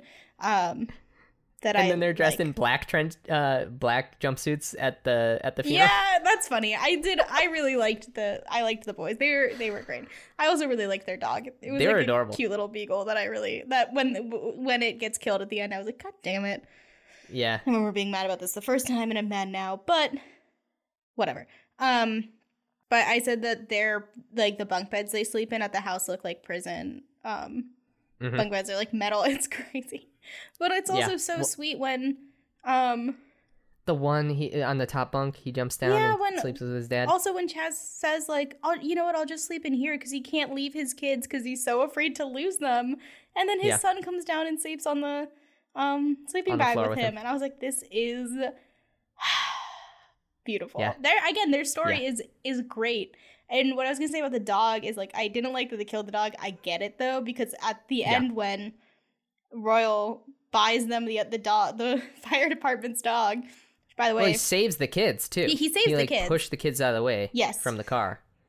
But the moment that he he gives him the dog and he says, "I'm sorry, I failed you. Here's Yeah. a dog for the boys. I just bought it." And you can see Ben Stiller like he plays it so well, like he's about to cry, and I was like, this is really moving. Like this is great. Yeah.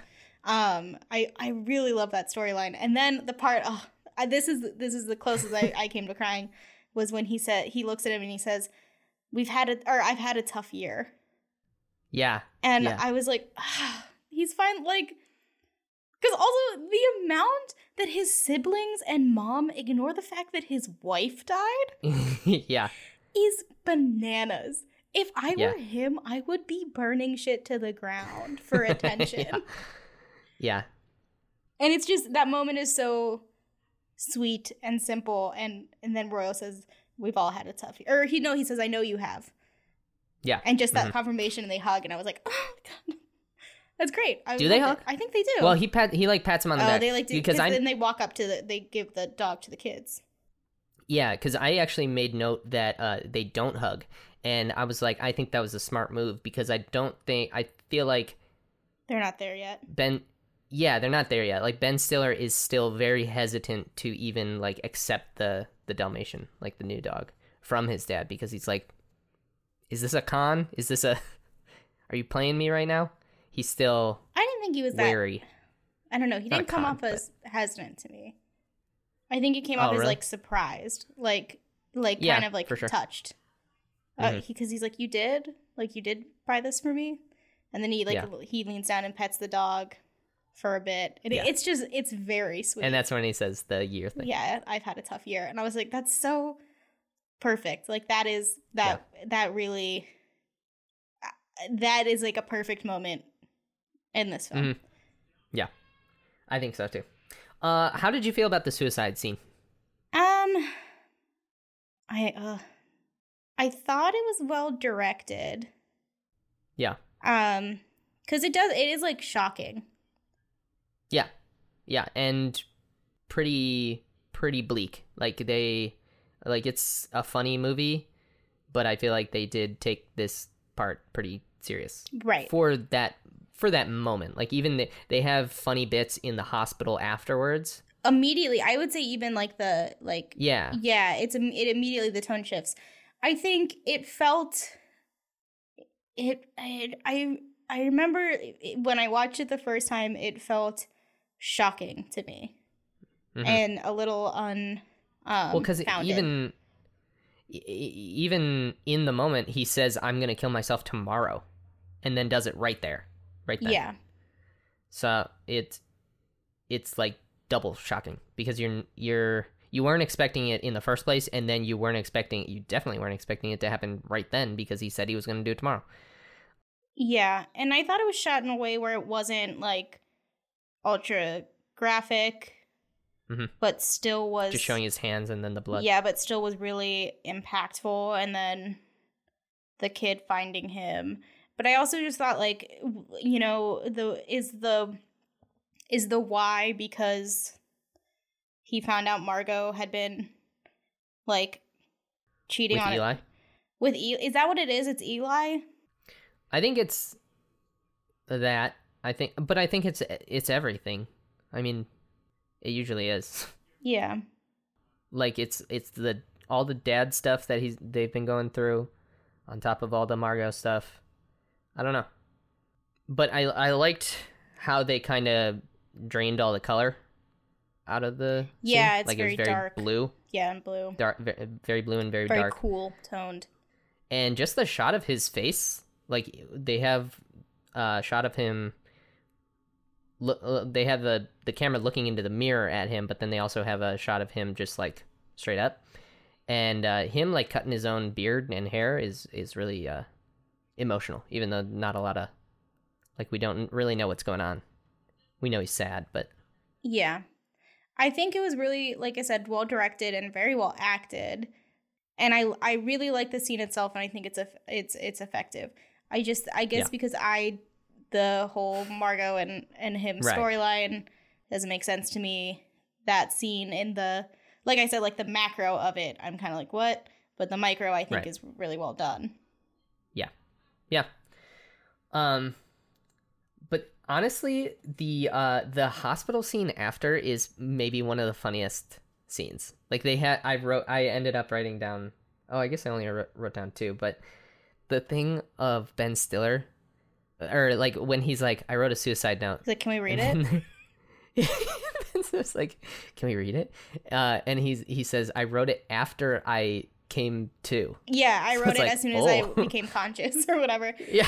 It, which is smart. I think this movie is like labeled as a comedy. eh, you know, after that su- like super dark scene, they Yeah. it has to be like the funniest scene in the thing. Otherwise, you're like, yeah. whew, you know? Jeez, yeah. Uh, but then, but then he says, uh, Ben Stiller is like, "Is it dark?" Like the suicide note, and uh, Luke Wilson says, "Of course it's dark. It's a suicide note." Yeah. And their mom is just like, stop asking questions. yeah. Um, and then Ben Stiller is very funny in this scene because he's uh mad at Margot, obviously for cheating uh with Eli.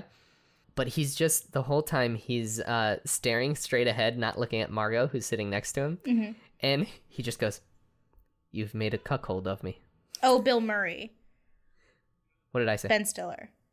Oh yeah. sorry. Yeah, yeah, yeah. He says you Bill made Murray. a cuckold of me. And then he It- it goes, just- he says like No emotion. It's so funny. uh, that. Also, when he's like, "Can I have a cigarette?" and she's like, "What?" and she gives him one, and they just both are like looking forward as she lights it, and he takes it, and then he says, "Au revoir," and he leaves. and I was like, "Good for you, man." Yeah, and then uh, the mom is like, "I didn't know you were a smoker. How long have you been smoking?" She says, 20 22 years." Yeah, twenty-two and then the years. mom just goes, I think "Well, you I should think quit. you should quit." Yeah, I thought that was funny too. That's awesome. Well, I think you should quit. Yeah.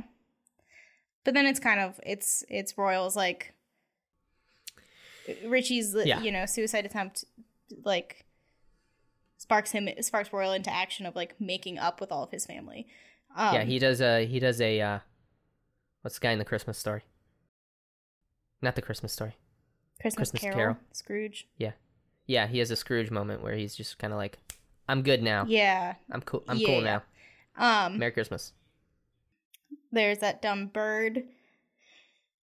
Mordecai returns. Yeah, Yeah, more I wrote uh, I wrote in my notes the return of Mordecai in like title cap. So it's like I want to make a I want to make that movie. You know, it's I want to see what he went through. it's the movie um wasn't Gwyneth Paltrow in a movie called like Mortdecai with Johnny Depp that like bombed. Probably. Yeah. Anyway, it's it sounds familiar. it sounds familiar. Um, he gets ice cream with uh, uh, Margot. Oh yeah. Mm-hmm. My doorbell just and rang. real. Are you home alone? Yeah. Am I gonna witness your murder on a Zoom call? I don't want that.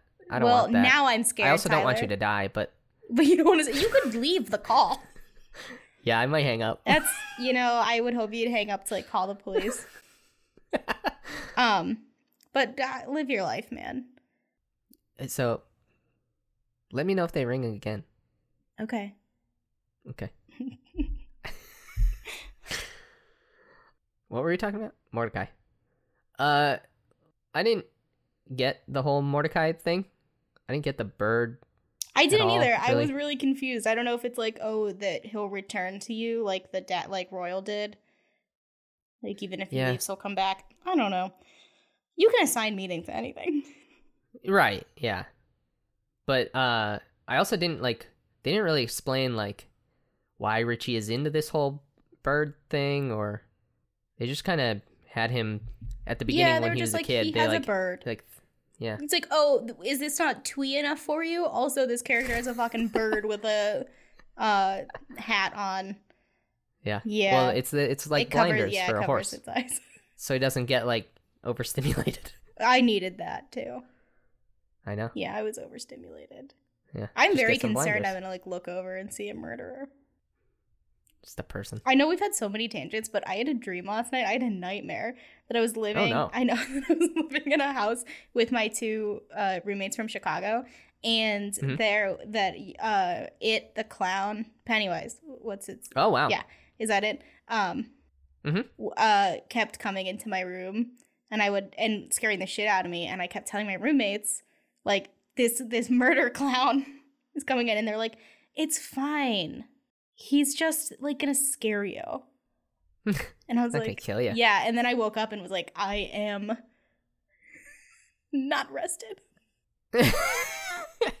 how now? How detailed was this image of Pennywise? Because my Very. dreams are not really. This was like a My really dreams are not long, vivid. drawn out thing because I also remember like the beginning of the dream. I was like running away from him with some other people. I think one of those Oh, my. people was Adam Scott, um, Oh. from Parks and Rec. cameo. Yeah, cameo in my dream, and they were like, "You have to run away," and then I didn't, and then then then that's why he kept coming to my room and haunting me. And then at one Hmm. point, I got Froyo. Okay. Yeah. Was it? I mean, I don't think Was it good? I don't think I ate it because I think Pennywise came. oh, he also, up. by the way, I've never seen you can't it. have anything nice. I don't like scary movies. Yeah, yeah, no, and and and and it would be a uh, not a great one for for you to see as No. someone who doesn't no, like them I because I, I never would see it. visually it is it is visually terrifying. Yeah, that's I'm not Story wise, it's like mm, okay, whatever. I actually like those movies, the new ones. okay. I feel like they actually tell a good story. It's Stephen King, you know what I mean? It's can, it's not for can me. tell a good. I've heard it's Yeah. good. I'm never gonna watch it. That's okay. Yeah, I think I think that's that's, okay. fine too. Yeah. I texted my mom and said someone rang the doorbell and I'm downstairs recording a podcast and she said, "Oh well." and she said, "Don't worry about it. What if it's a murderer?" All right. or worse, a Jehovah's Witness. Oh God. You know, Ugh. they're gonna be they're gonna be knocking on your back door here uh, in a second. I remember one. telling you about the can i tell you about the good word of the lord or whatever they say Yeah, they're like, "Hey, why don't you not celebrate birthdays?" yeah man Um, how about you you you want your own planet that's turns out Mormons, get one. right? oh yeah shoot damn. One time, Mormons came to the door when my brother was supposed to be babysitting, and he just went, no, and closed the door. and I was like, effective. yeah um there's a great vine uh one of my favorite vines is uh he's like dressed up as a mormon right? And he he goes to the door and, he he rings the doorbell and they open and he goes hi can i tell you about the okay and and, and they close the door as he's saying that. Like you can hear the door like "Erk," as it like closes. And he's like okay fucking okay. Hang whatever." it. okay, I thought, but anyway. Yeah, I thought the funniest scene was Ben Stiller chasing Eli through the house. oh yeah and I- knocking over the priest and- knocking over the priest. I thought I wrote um what did I write? I said it's crazy this movie isn't really funny until the very end. I thought that last scene was so funny. Uh, e- Eli goes and like grabs an hors d'oeuvre off the tray and like he like because and he's high Yeah, i mean he's i think it which Yeah. which we talked about. They throw in there like, oh, he's on drugs, and, and it's a little Mhm. confusing. But I thought that scene was so funny, and then he's like beating the shit out of him, and he like pushes him over the fence, and everyone stares at him, and he just gets up and also jumps over the fence. I was like, Yeah. what? Well, because they're like, did you just kill that guy? Yeah, essentially. but it's at um and he's like, uh, let me go check. It. Danny Glover and Anjelica Huston's wedding because during his Right. during um what's his face's Scrooge moment, Mhm. he uh he, Yeah. he finally gets a divorce. He finally signs Yeah. divorce papers. But there is also like um a- another moment I thought was pretty funny, and uh, again, I can't stress enough how, stress enough how much I, I enjoyed the Ben Stiller storyline, where they're getting ready and Danny Glover's son is there, and it's Yeah. insane that he doesn't know this, but Ben Stiller goes, "You were married before," even though he's mentioned that his wife died of Yup. uh, stomach cancer, Stomach cancer. Yeah. and he goes, "Yes, I'm a widower," and Ben Stiller looks at him and goes. Or eh, there's like a pretty No. long pause, and he goes, It is Oh. a it is a pregnant pause. I'm a widower too. And it feels like it's the first time he's said that. And it's really funny, but it's also just like when you think about the emotional like um Yeah. impact behind that, it's just really sweet.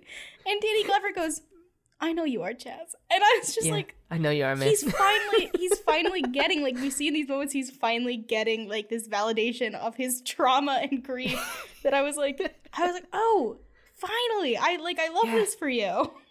Yeah, he just needed someone like just like just like Ben from The Graduate. He just needed someone to talk to. Yeah, exactly. Get help, people. If you need it. If you even if you don't think you need it, Yeah. talk to someone. What's the harm? Stop. Get help. that Michael Jordan meme.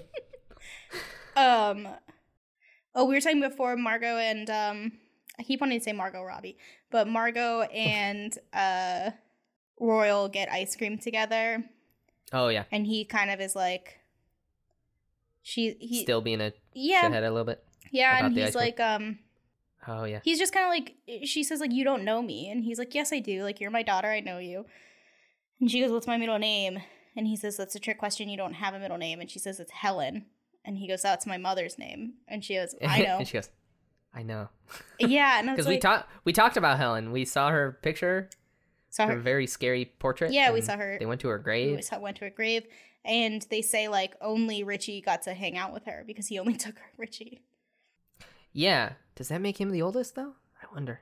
I know. I think I'm that's just so because interested in um, the ages though. that's just because Royal liked Richie the best. because they say we were never invited. Yeah. Right. Um, that's also where we see uh, there's like a tombstone that says like he died like at sea like in battle blah blah blah, and Royal goes I want my tomb to be like that, and and at the end, um, it literally says that. it says yeah it says it says that but I, but but like before that they they the voiceover comes back and they start to talk about like chas and royal bonded again and he was the only one there when royal like chas was the only one there when royal died and like they had this really ended up having this really sweet relationship um Yeah. and that uh, chas was in charge of royal's funeral arrangements and it would have been exactly how he wanted it yeah. and and his tombstone says like he died in battle Saving his family from something about a boat. There I was like, like, a pirate ship or something. Yeah, I don't I don't remember. But maybe that has something to do with like He saved his family. he did yeah, emotionally, I guess. I guess. But uh can we also talk about the very uh racist moment that uh uh the uh Royal has in the fight against Danny Glover? I'm Being hella racist? I might have missed it. What does he say? dude he like it's when he's like still super uh not okay with the fact that uh danny glover is marrying his uh Wife. ex-wife. Yeah wife but sort of ex. Um and it's like morning so they're in robes. Royals are, are he's wearing pink robes.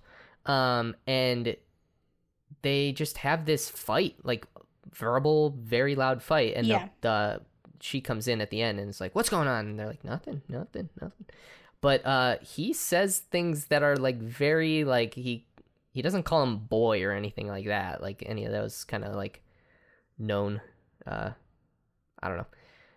Uh but he like kind of insinuates like i'm not gonna let someone like you marry my wife. Yeah. and it's like wow okay. Royal is not great No, yeah. I mean, I think we're supposed to think he's a terrible person at this point. yeah for sure But I also think that we're supposed to like that's what's so weird is when you see the tombstones like it says 2000 like it says like they died in 2000. So Mhm. so I, essentially we're supposed to believe this is it like present. Like when Right. it was made because it was came out in 2001. But Right. the way it's shot, the way they talk, some like the way they act, it, Mhm. it seems like it's in like you know 60s 70s era. yeah i think that's all So I don't know if that's also like wes anderson movies a play on that. Yeah. because i feel i feel like all his movies are contemporary to the time they were made i think i don't think moonrise kingdom takes place in like the 80s or anything No, but it it feels like it does. it do- it really does yeah. Yeah. but i'm not sure but yeah That's Royal Tenenbaums. that's royal tenenbaums i didn't hate it this time that's that's my that's my take Um, should we do reviews first before we get into our thoughts our thoughts? Even though uh, you can probably tell. Um, so here are the Rotten Tomato reviews. This is from Modi M. Uh, so boring. Comedy, in quotes. My grandma's ass, and they bleep themselves. it didn't even make me smile, let alone laughed. A royal waste of time. Um, Blammo. I like that him. one because it was really funny. it was like this. Oh, Modi thinks he's so clever. Um, this is Simon or S- Simone Mm, T. Simeon. Simeon. Guys, I can't read. um, Simeon. That is exactly what it is. I'm a dumb person. it's it's very small print. Don't don't Yeah. worry about it. Okay, this one, um, just it's long, but it felt like it was more. Um, yeah, some of it I thought was funny, and other parts I was like, it maybe has a point more than some of these do. Um, I hate Wes Anderson. I hate everything about his movies to a level I don't think I can describe. Every detail in his films is hyper stylized and affected in an utterly unique, which I guess is the point, um, way. It probably is most Way he meant Um, to say way, yeah. Which makes his films suck in a manner and to a level only his movies can suck.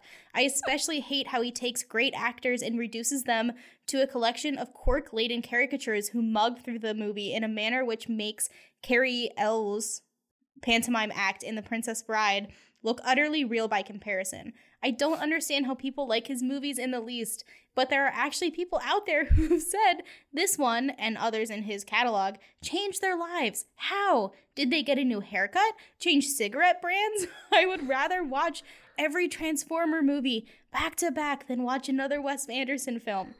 His filmmaking is the embodiment of how of much that is wrong with hip upper class white culture. He may be a nice guy. If he is, I like that. It would be wrong to, to have anything against him as a human being. I just like him to try a different profession. I think a lot of that's very funny. I think a lot of that is accurate to to a lot of people's feelings. yeah, no, I I I get that. Yeah. If he's a nice guy, that's fine. Yeah, that was my favorite part. It's like Yeah. I don't hate him as a person. I just want to make that I just want to make it clear. I'm a I'm a reasonable person, but I'd rather Yeah. watch every Transformer movie on a loop.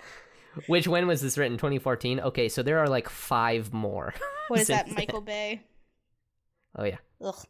I'd rather watch. Well, Wes- he doesn't even direct him anymore. Well, I'd rather watch Wes Anderson than Absolutely. yeah, yeah. Okay, so I'm not nuts. Okay, um, this is Jonathan Rosenbaum, the Chicago Reader. So this is a real one. Wes Anderson's and and Anderson. Sound like Uh, Cartman. Well, Anderson. Okay, I'm I'm so sorry to anyone who has a list. Um, Wes Anderson's 2001 follow-up to Rushmore is a solid piece of entertainment in the same general mode, though disappointing in so far as it moves the earlier film's stylistic freshness into a kind of formula, increasing the overall cuteness while reducing the sense of adolescent despair. Not that the extended dysfunctional New York family of the title are happy campers by any means. Like Salinger's Glass family, they are a disarming mix of prodigal talents crippling incapacities and diverging ethnicities. The movie's affection for them all is certainly infectious, and the cast is wonderful. Fair. Yeah, Fair enough. Yeah, I. Well, now I want to watch Rushmore. I've never seen Rushmore. I want to rush, watch Rushmore too because everyone has said that's maybe his. His best one. Ye- yeah, but I also When was it? Like 99? six, 96, I think. 96? Um, I think there is something to be said about about this review, which is that like the style of Wes Anderson is so specific that it does kind of feel like you've seen one and you, you've in a way you've seen um all of them, even though the storylines are so different.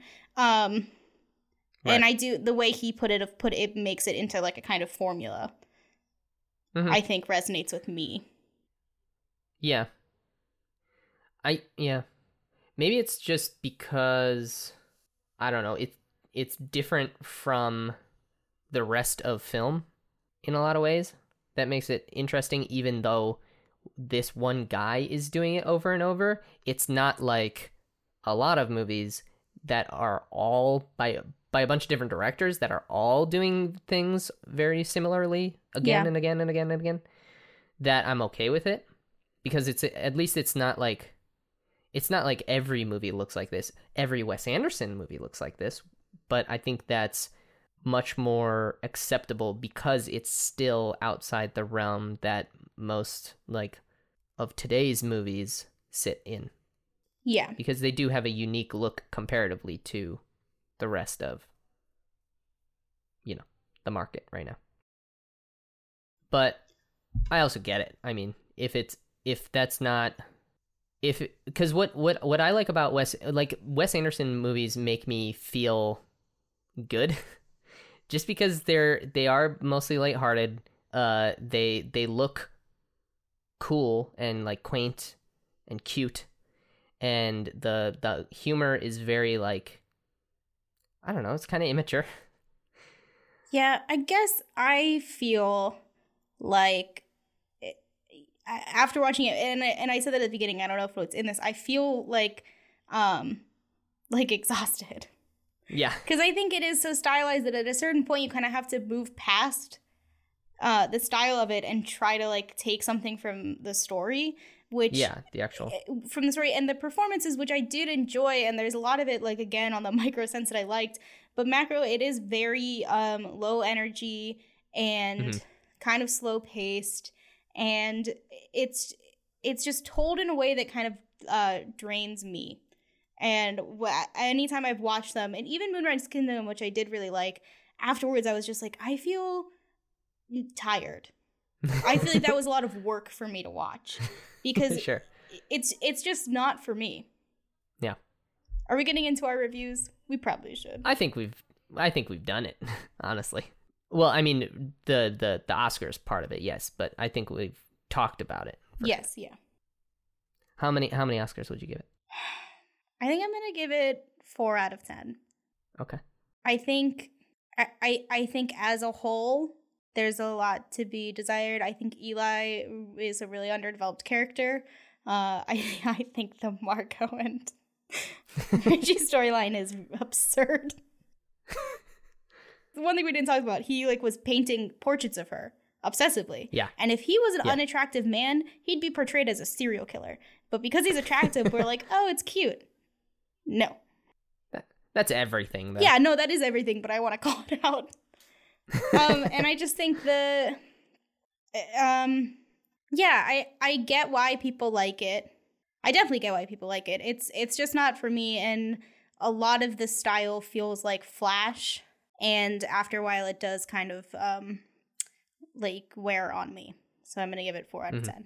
But I I I don't think it's like a bad movie or pe- like it's just not it's Yeah. not for me. And I tried to watch mean- it again because I wanted it to be. Yeah. Right. So feel like cool people I- like Wes Anderson. uh f- I mean 4 out of 10 is by like today's standards, like audiences if like if you were the one reviewing it for like variety, hmm a 4 out of 10 would be a scathing review. That'd be if people would be like, "Oh my god, this movie's garbage." Yeah, but I think But I don't think if I was writing a review, I think it would be mostly negative.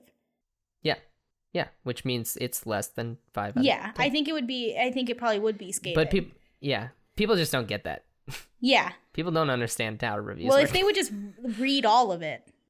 Yeah. Well, I wish reviewers didn't have to give a number. Well, even the the Rosenbaum, the Chicago Reader one, it, it could be portrayed. A lot of that was um a critique, which is what it should be. But he gave it like Yeah. three point five out of four. Yeah. Yeah. And that's the other thing is there's no science involved. Yeah. It's all just how you normally. feel. Yeah. Which can change too. Like I I was thinking um I think uh my roommate was talking to me about um Frozen 2, Uh-huh. the sequel. And the the more I like think about that movie, it's bad. It's really bad. Yeah. It's a genuinely bad movie, story-wise. It's a bad story. Yeah. But when I reviewed it on my little Instagram thing that I used to do, rest in peace now that because quarantine sucks, I gave it like an eight out of ten. I was uh, in a, in the review was very positive. Yeah. But so things things can change. Well, and I mean, I don't know. and I think that's what I was kind of hoping with this movie because I, I and I did like it more, and maybe like, yeah, I mean, your taste shades. I also think you can critique anything to death. You can find something wrong with everything, and you can make anything seem like a piece of shit if you try hard enough. Yeah, So, it's called CinemaSins on YouTube, the worst YouTube channel ever. oh, okay, they just like overanalyze things. They suck. Like yeah, they over analyzing is an understatement. They pick out the just things that aren't That don't matter. that don't matter and aren't like sins. They're not they're not something that was wrong or don't make sense. Like it's it's not that they these things don't make sense. It's just like weird things. They're just trying to get like a count because they have a little counter at the top of the of the screen. So they're like, uh, in this scene, this happens, and ding, they get another like sin. Oh, okay. Um, they're just trying to rack those points up. Like, whoa, Avengers Endgame got like 300 sins. It's like, well, yeah, it's because you picked a bunch of things that aren't like failures of filmmaking and Right. considered them as such. How many Oscars would you give it though? I would give Royal Tenenbaums maybe like a 6.5 Okay. because I like it more than I don't like it. So more than five out of ten. um, but it's also just not. Maybe I'm comparing it to the Wes Anderson's Wes Anderson movies that I really do like. Hard not to do though with this type of director. Right. Yeah. but yeah, it's just not like if I was uh, if I was doing a ranking of the Wes Anderson movies, this one would not be high. So Yeah. yeah, Yeah. So Courtney, what movie are we watching next week? We're gonna watch Roman Holiday, which is on Amazon Tell- Prime. Oh, nice. Yeah. That's awesome. Easy peasy. Uh, tell me a little bit about Roman Holiday. Um, it's it's a it's a story that I think you'll be like, oh, people have people have redone this a bunch in different movies. Oh, okay. Um, But this was the first one to do it? Yep, Kind of thing? and it is our first Audrey Hepburn joint. Ooh, all right. And she's great and she's delightful and she's very She is great. yeah, and she's it's a black and white film. Um, Cool. it takes place in Rome. Okay. Yeah, and I think I think you're gonna like it. And I've been on, and you know I've been on a rom com kick. So- so this is a Yeah, is rom gonna com. do we're gonna do an OG rom com. Yeah, I was gonna say I didn't even know rom coms existed back then. Hell yeah!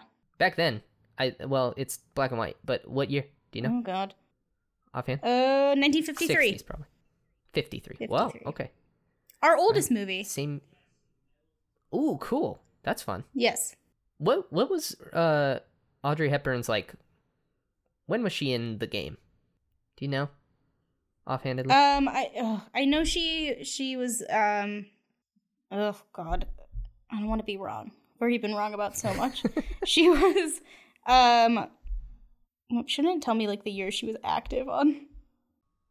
yeah, uh, that's probably hard to like figure out. Uh, she, I mean, she was fifties and sixties because like, uh, um, like I think Nun Story is like probably sixty three, and um, Breakfast at Tiffany's was sixty or sixty one, but um, Okay. also like early fifties.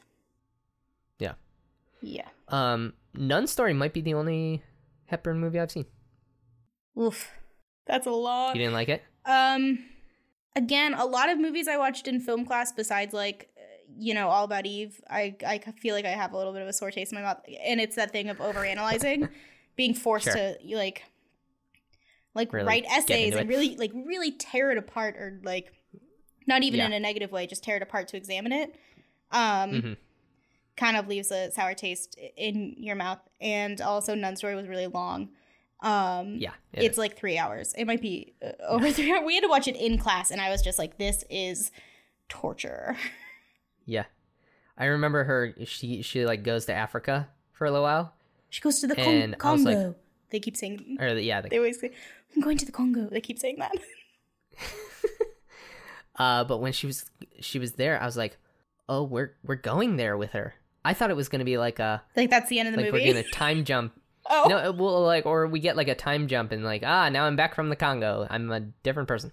I will say nope. about that just just to how pointless ratings are, and, and we can end it after this. My but Mitchell, who we talk about all the time, Mhm. uh, we used to have to write on the back of um, our papers because we used to have to write a paper in class, which Mhm. is ridiculous. Um, and then after like while we were watching the movie, uh, and then at, at the on the back you'd have to write your rating, like your like grade, like A, B, C, whatever, and then an explanation as to why. Okay. And when we watched Nun Story, everyone gave it such a low rating.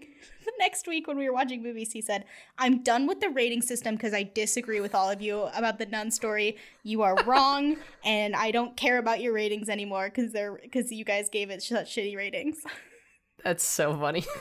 and then we never had to do it again. And I was like, that's hilarious. Eh, nice. Like, don't show Nailed us like guys. a two hour, like over two hour movie in class. right. oh boy. So Courtney, if people want to follow you on the internet, where would they go? Um, I'm at Cordell Hall on everything, Nice. and I'm And I'm t- at Tyler's New Groove on eh, well, Twitter and Instagram, but that's all that matters really. yeah. Be sure to follow us there. If you want to keep up with the podcast, we're uh, we're at Film School FM on both Twitter and Instagram. Um, get us wherever you get your your podcast. You're already here. You've you've already done that bit, so I'll I'll never say that again. Tell your friends, subscribe, yeah, share us on Soch. yeah. Oh, we're um. So I got an email. I don't see. This is Amazon being. Oof. I don't like Amazon. They're so sneaky. They got my email somehow, which I mean, it worked out for us, but still don't like it. They emailed me and we, they were like, "Hey, you're a podcaster. We're starting a podcast network. Do you want to put your podcast on our podcast network?" And I was like, "Yes, but also get the get the fuck out of my email inbox." You know what I mean? Like network or like streaming platform. platform. So like Okay. they're just going to be like another place to get. It's going to be called like Audible Podcasts or something. Okay, they're just getting into that business like everyone. Of course, yeah, they don't have enough. Right. yeah. I really, uh, I've shit on Amazon. I've shit on Disney. Yeah, your your hatred for Disney, you can just match that for me for for Amazon? for Amazon and Google. Okay, Um yeah, yeah, we're never gonna get jobs. it's fine. Sorry, I don't understand. Google just activated and I They don't understand why you hate them. Oh my god. I don't like that. that I never we gotta we gotta go. I gotta I gotta unplug that bullshit. I gotta I gotta burn some yeah. some tech. I gotta I gotta cut myself off from the internet. I'll see you later. Alright. and cut. right. And cut. Jesus Christ. What the hell?